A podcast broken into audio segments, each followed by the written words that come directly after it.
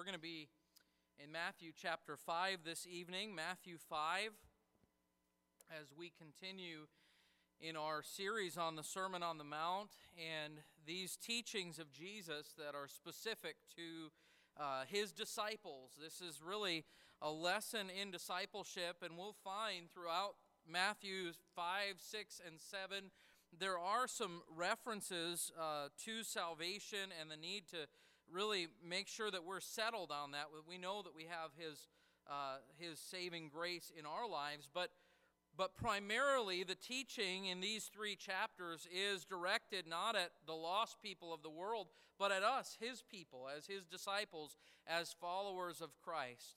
And one of the things that we've mentioned throughout our study in this is just the fact that these teachings, almost all of them, yes, please, if you'd bring that this way, thank you. Somehow I missed the lapel mic tonight, and I don't want to be tied to this one in case I decide to move, all right?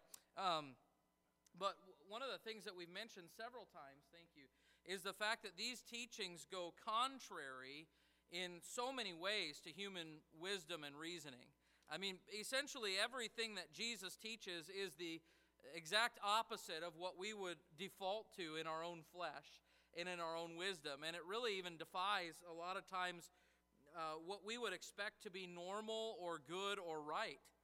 And yet, in these teachings, we find the character and nature of the Lord Jesus Christ. And isn't that fascinating when you really think about it? Because a disciple is one who follows after someone else and we are called to follow after Christ. As his disciples, we are really essentially supposed to be little Jesuses walking around on this earth. We are to uh, uh, kind of portray him to this earth, and, and we're to be conformed to his image. And so, in order to do that, our thinking has to be turned upside down. by the scriptures, by the Word of God, that transformation that comes through the renewing of our minds and that really is what Jesus is doing here. He's challenging the social norms, he's challenging even the uh, accepted religious teachings of the day. And you have to understand that his disciples hearing this would have had to hear it with, a, with this idea that this is radical. Really, what Jesus is teaching is absolutely radical. And our, our passage tonight is, is no different. In fact, I would say that this is one of the areas that we probably struggle the most in, in regard to the teachings that Jesus uh, gives in these chapters. This is a really difficult area for me, and I think probably for most Christians in general. So we're in Matthew 5. We're going to begin reading in verse 38. And if you would, let's stand together as we read the scriptures. We will read verse 38 down through 48, the end of the chapter. And Jesus says here, Ye have heard that it hath been said, an eye for an eye, and a tooth for a tooth. But I say unto you that ye resist not evil. But whosoever shall smite thee on thy right cheek, turn to him the other also. And if any man will sue thee at the law and take away thy coat, let him have thy cloak also. And whosoever shall compel thee to go a mile, go with him twain. Give to him that asketh thee, and from him that would borrow of thee turn thou not or turn not thou away. Ye have heard that it hath been said, Thou shalt love thy neighbor and hate thine enemy. But I say unto you, love your enemies. Bless them that curse you. Do good to them that hate you, and pray for them which despitefully use you and persecute you, that ye may be the children of your Father which is in heaven. For he maketh his sun to rise on the evil and on the good, and sendeth rain on the just and on the unjust. For if ye love them which love you, what reward have ye? Do not even the publicans the same? And if ye salute your brethren only, what do ye more than others? Do not even the publicans so? Be therefore perfect, even as your Father which is in heaven is perfect. I want to go back to verse 38 and just kind of read this again with you because he, he makes reference to an Old Testament passage of Scripture we're going to look at in a moment, but he says, Ye have heard that it hath been said, An eye for an eye, and a tooth for a tooth. But I say unto you that ye resist not evil. And I want to preach to you tonight on the subject of having a different attitude toward injustice. Having a different attitude toward injustice.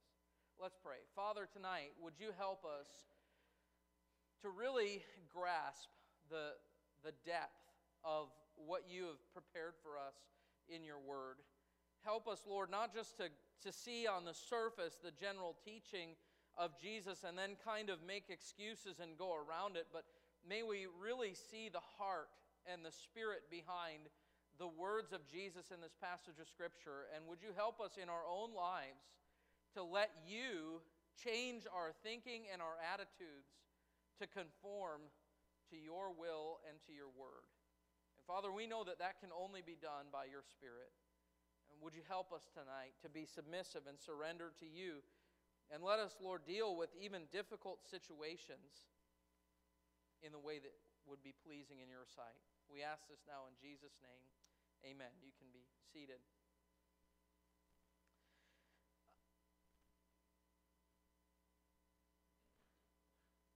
As Americans, and really people in general, but especially Americans, we really believe deep in our souls in the importance of justice, don't we? I mean, it's even in our Pledge of Allegiance, right? We, we talk about the, the flag that stands for this republic, and the promise of this republic is liberty and justice for all. And, and we really love the concept of justice. And with as part of that, the other side of that is we hate injustice. We hate to see something that's just not right and not fair and taking place. Uh, we hate to see the oppression of the, the little guy. It's, it's one of the reasons, and again, again Pastor Smith, I'll, I'll uh, wax political like you did this morning. It's one of the reasons that we don't believe in things like socialism because we believe that at its core it's an unjust system and it takes from those who have labored to, to gain and, and, and have prospered as a result of their efforts, and it takes from them and it gives to those who many times have not given that amount of labor and diligence. And there is a degree of injustice that goes into that. We hate to see people wrongfully accused. In fact, most good stories, if you like to read books or maybe watch movies and things like that, you'll, you'll see most good stories include some form of there's the, the main character, and this, this guy is the hero of the story. But sometime, eh, eh, eh, this, this guy could do nothing wrong. He's, he's good. At his core, at his heart, he's good. But then somewhere along the way, he's falsely accused or, or made to look bad. And boy, everything looks like it's against him. And then in the end, everything is set straight, right? And we just kind of cheer. We love that. We eat it up. Why? Because we like to see justice done.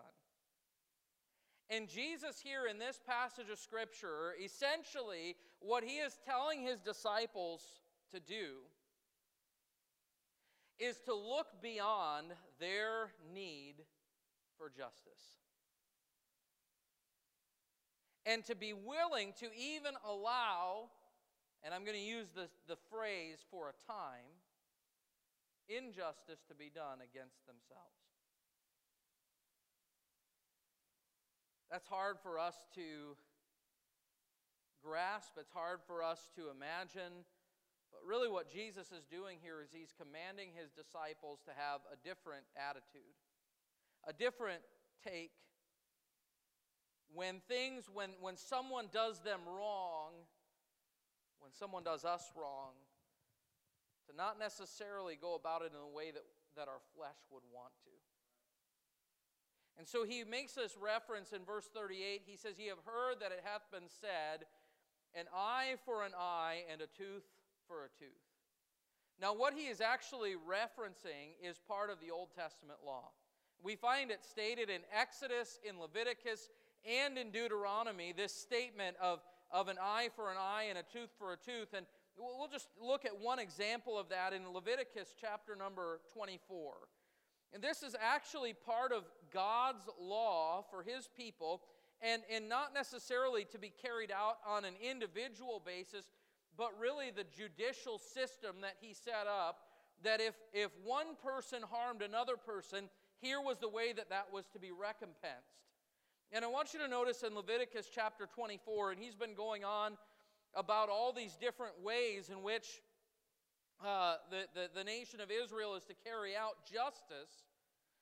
And he says in uh, Leviticus 24, in verse number 17, and he that killeth any man shall surely be put to death. That's pretty straightforward, isn't it? And he that killeth a beast shall make it good, beast for beast. And then listen to verse 19. And if a man cause a blemish in his neighbor, as he hath done, so shall it be done to him. Breach for breach, eye for eye, tooth for tooth. As he hath caused a blemish in a man, so shall it be done to him again. So here's what, what the Lord is saying. As you set up your system of justice, here's one of the aspects of that. If there is a, a dispute between people, they get into a fight, and one person is injured, the other person needs to receive likewise. So if, if you get angry with someone and just haul off and punch them in the in the eye and give them a black eye, guess what, buddy? You're going to be brought before the judges and you're going to get a black eye. And if you happen to connect a, with a good uppercut to his jaw and it knocks out a tooth or two, you better understand every tooth that he loses, you're going to lose it too. And this was the way that it was, that was done. It was the, the way that justice was to be carried out. And this was actually a very good system. I mean, this was God's perfect law, right? The law of the Lord is perfect. And, and, and, and this, is, this is what God said. This is how it is to be carried out. And so there was nothing here that Jesus is not saying that the Old Testament system of justice is wrong. He can't be saying that because he's the very one that instituted it. Here's what he is saying though you have a right to require of another an eye for an eye and a tooth for a tooth, you need to be willing to let go of that right. In other words, if we are going to have a different attitude toward injustice, if we are going to Uh, approach things in the way that God would have us to approach them, we must be willing to yield what is rightfully ours. The right to be treated fairly. In some cases, maybe the right to be understood. Did you know that really the life of a disciple is a life where we give up our rights? That's a hard thing for us to accept the disciples here had to understand that in God's eyes, as well as the eyes of the law, they had every legal right to pursue justice for wrongs that were done. Yet Jesus encouraged them, listen, to show mercy. In Micah chapter 6 and verse number 8, the Bible says, He hath shown thee, O man, what is good, and what doth the Lord require of thee? But to do justly God is a God of justice. But then he says, and to love mercy and to walk humbly with thy God. In other words, justice is to be done, but mercy is to be embraced. Sometimes I think that we probably are guilty of uh, of being a little bit too adamant about justice and things being accomplished and, and, and us having all of our rights fulfilled. And, and boy, we have, we, everything has to be fair and everything has to be just right. And yet, in doing so, we forget mercy. Mercy is actually just the opposite of receiving that which is rightfully ours. Mercy is actually allowing ourselves to be wronged. God is a God of mercy. He has been merciful to us. And what that means is that we do not receive the penalty and the punishment that is rightfully ours because of our sin. And so Jesus is calling now his followers, his people, to show mercy and even to allow themselves to be harmed and to be wronged without retaliation. I want you to hold your place here in Matthew 6 and go with me, if you would, to 1 Corinthians 6. 1 Corinthians 6. And I want you to notice here, Paul is addressing a problem in the church in Corinth, and that is there were divisions among the people. But because of these problems that were taking place in the church, they decided to bring the issues outside of the church and start bringing their causes to the lost people of the world that didn't know God, and they were suing one another in a court of law. Can you imagine a situation that would be so bad that the members of Mount Zion Baptist Church would meet together on Sunday and worship together, and on Monday stand on opposite sides of a courtroom accusing one another before the, the heathen of the world. Wow. This was a bad situation. But I'm sure that every one of them had a justification for why they would do this. Well, he owes me money. He promised that he would return this. Oh, this person over here, he did me wrong, and it's against the law, and it's just right and just that these things would be set, set straight, because after all, God is a God of justice, is he not? And therefore, we ought to have everything set straight. And look what Paul says in 1 Corinthians 6 and verse number 7. He says, Now there Therefore, there is utterly a fault among you because ye go to law with one another, or one with another. Why do ye not rather take wrong? Why do you not rather suffer yourselves to be defrauded? Well, Paul, you don't understand. This person did me wrong, and if I don't settle this in court, what other recourse do I have? Uh, let it go. What a novel thought that is to let something go. I mean, that's hard to do. You know, it's maybe not that big of a deal if it's something small, but if it's something really important to us, if it's something that's going to cause lasting impact and lasting effect on ourselves or on our family, how do we just let something go? And yet, that's what Jesus says, right? I, I, I say unto you, resist not evil. Now, I know some people have, taught, have taken this, and there are entire religions that have actually turned this into a, a statement where they say it's wrong to defend yourself, and they teach pacifism. And, and I just want you to know that that's not biblical either. This is not Jesus saying that it's wrong if someone is coming to do you harm or to harm your family in a physical way. He's not saying it's wrong to uh, defend yourself against them. But what he's talking about here is the issue of retaliation the issue of vengeance, the issue of after someone has done me wrong, I demand that they make it right. That's, the, that's what Jesus is dealing with here. And so back in Matthew 5, he says, You have heard that it's been said, an eye for an eye and a tooth for a tooth, but I say unto you that you resist not evil. And then notice this. This one is really hard, but whosoever shall smite thee on thy right cheek, turn to him the other also. It's one thing to let something go, but there's a, there's a concept that we've kind of adapted and accepted. And I'll, I'll, be honest and admit that I've been guilty of this and maybe even counseling people in this way before that it's one thing to forgive and it's, it's one thing to let something go, but you need to be careful not to trust someone again because you want to shield yourself from getting hurt. And I understand what that's like.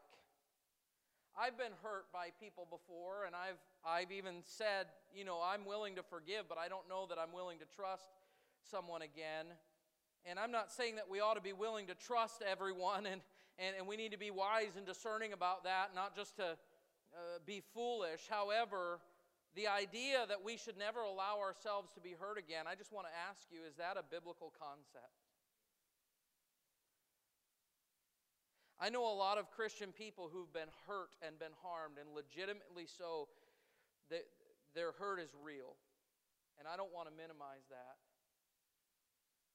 But this idea, I'm never going to allow myself to be vulnerable again and put in a position where someone can hurt me again, I want you to know that that is not biblical. Jesus came to this earth knowing full well the response that he would get. And he opened himself up and made himself, quote unquote, vulnerable.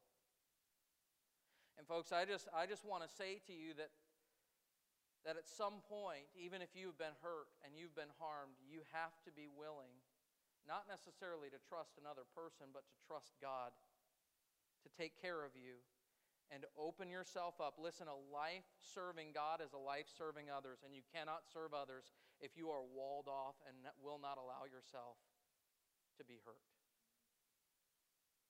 The reality is that serving people hurts sometimes.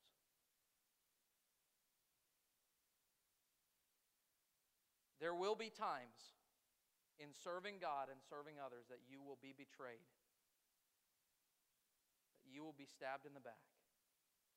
And here's what Jesus is saying first of all, don't retaliate, but secondly, be willing to allow yourself to be hurt again.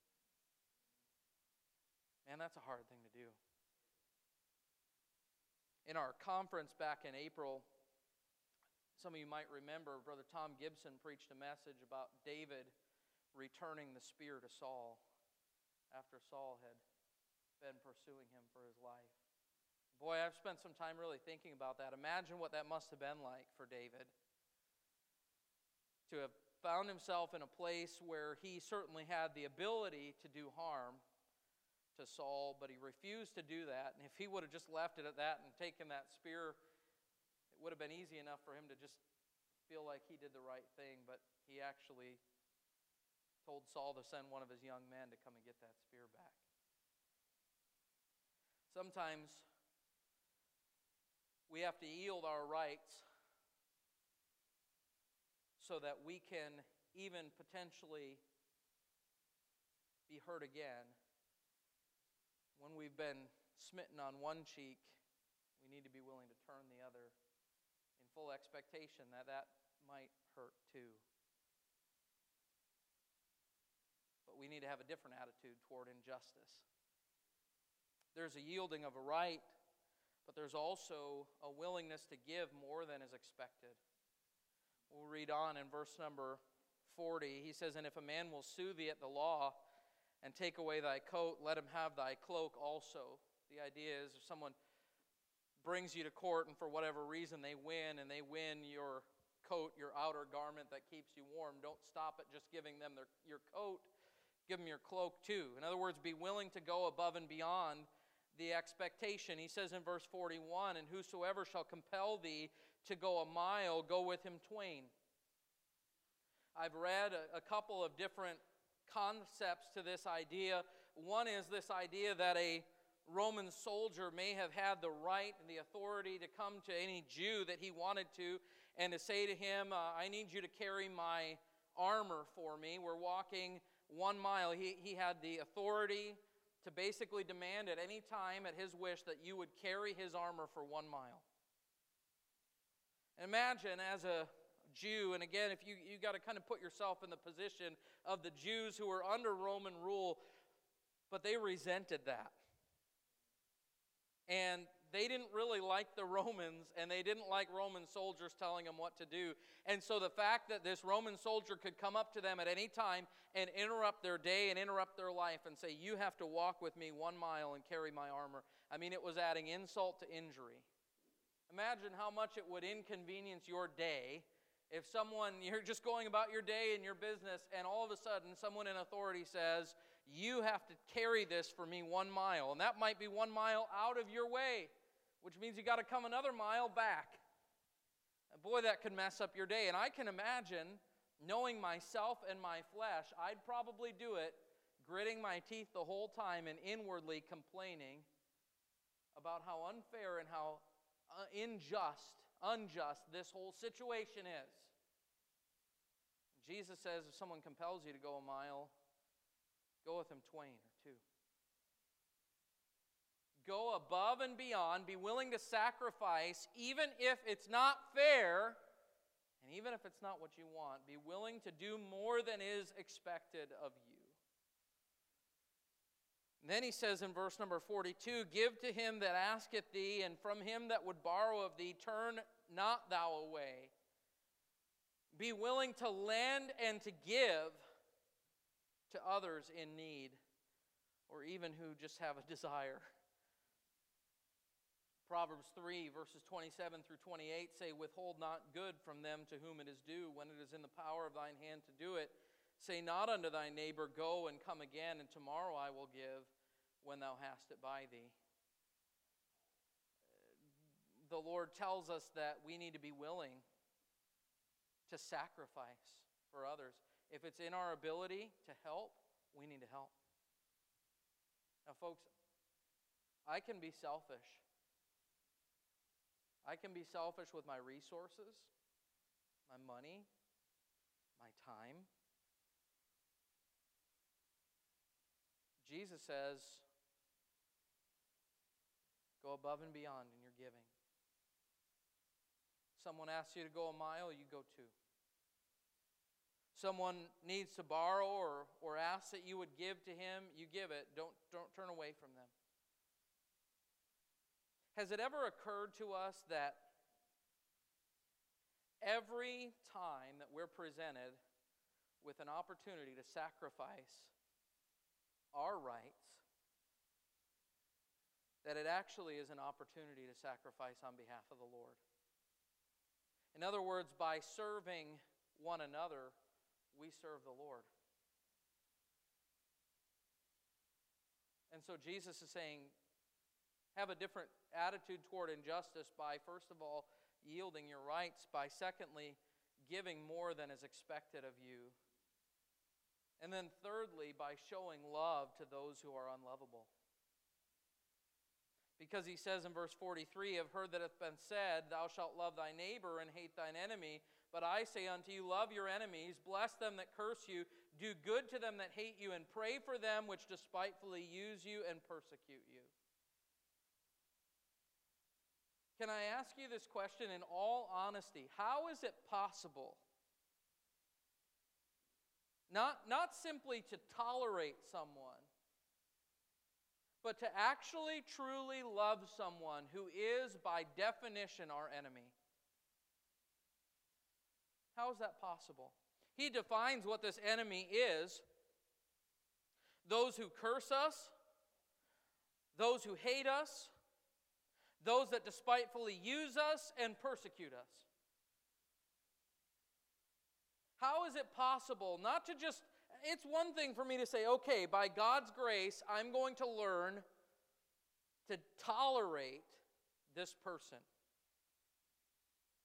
Maybe you've got an experience with a coworker.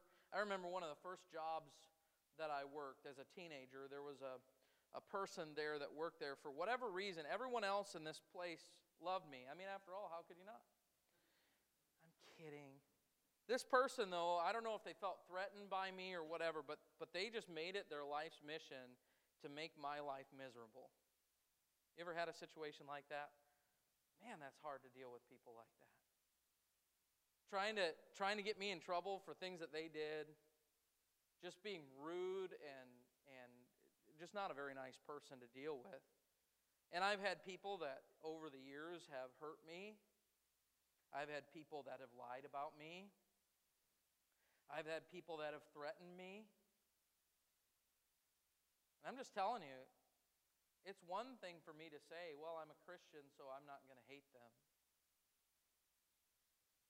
But it's a whole different story for me to truly learn to love them.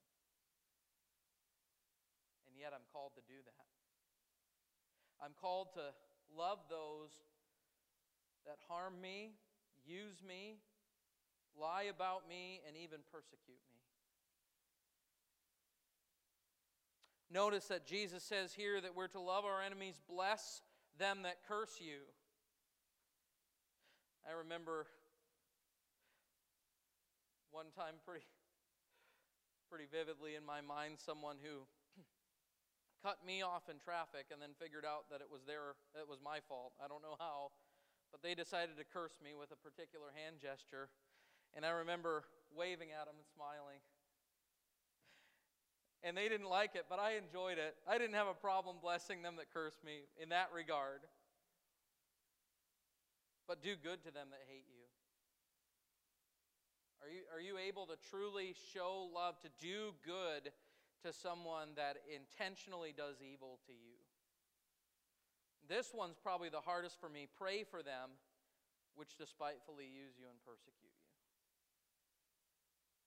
I've had people that have done me wrong, and I've been able to pray for them certain things, such as, you know, Lord, bring them to salvation, you know, show them how wrong they are, and bring them under conviction, because their greatest need for salvation is because they've wronged me.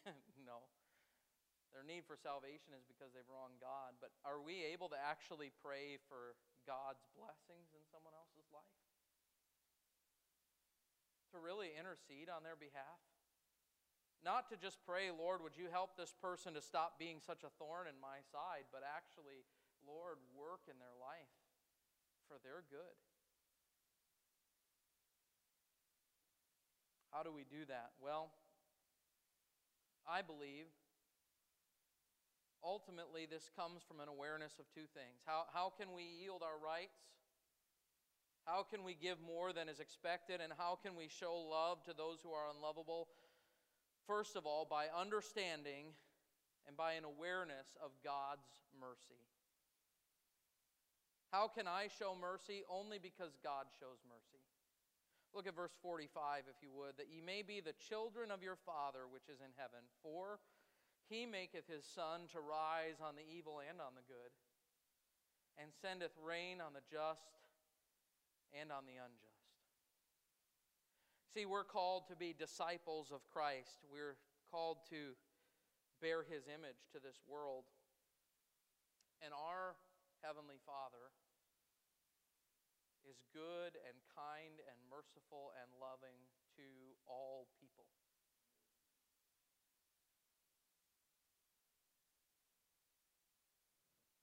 He's willing to.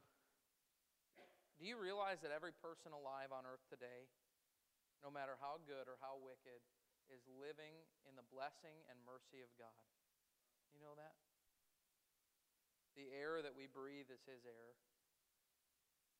The sun that warms the earth and gives us our vitamin D and illuminates all the things that we see, that comes from God. And He makes it to shine on the just and the unjust the, the rain that comes down and waters the earth so that we can have food to eat and water to drink that comes from God. It's His blessing. And if our God is so merciful, how can we not be merciful? By the way, we've received His mercy. When I was an enemy of God, He loved me. God commendeth His love toward us, and that while we were yet sinners, Christ died for us.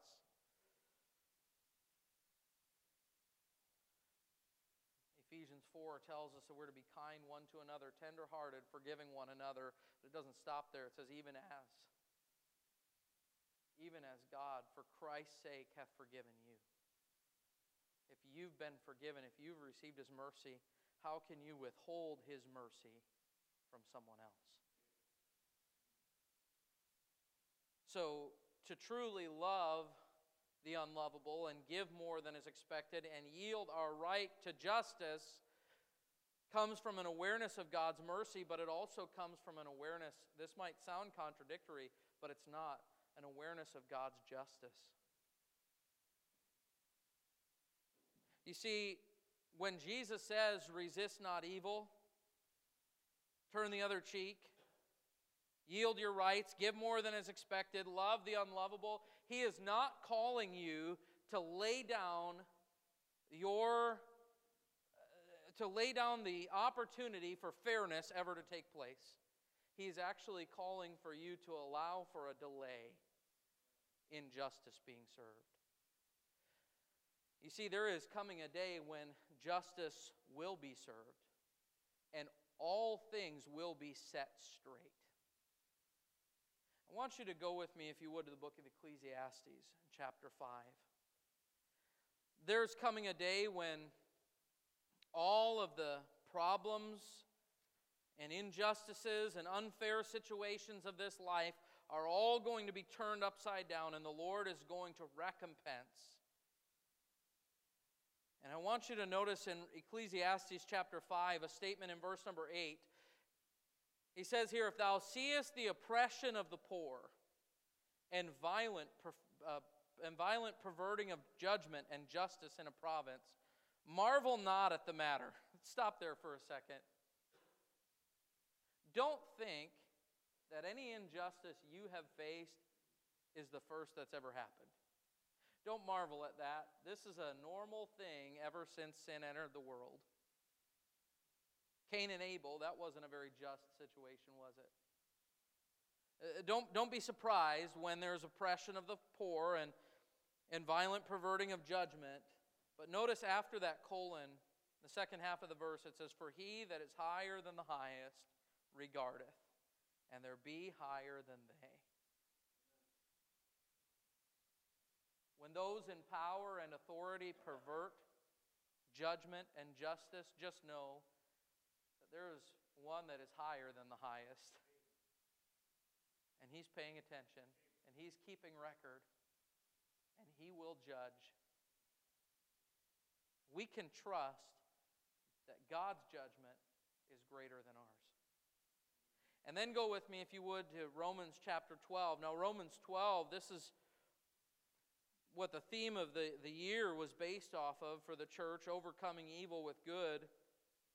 And I want you to notice in Romans 12, in verse number 17,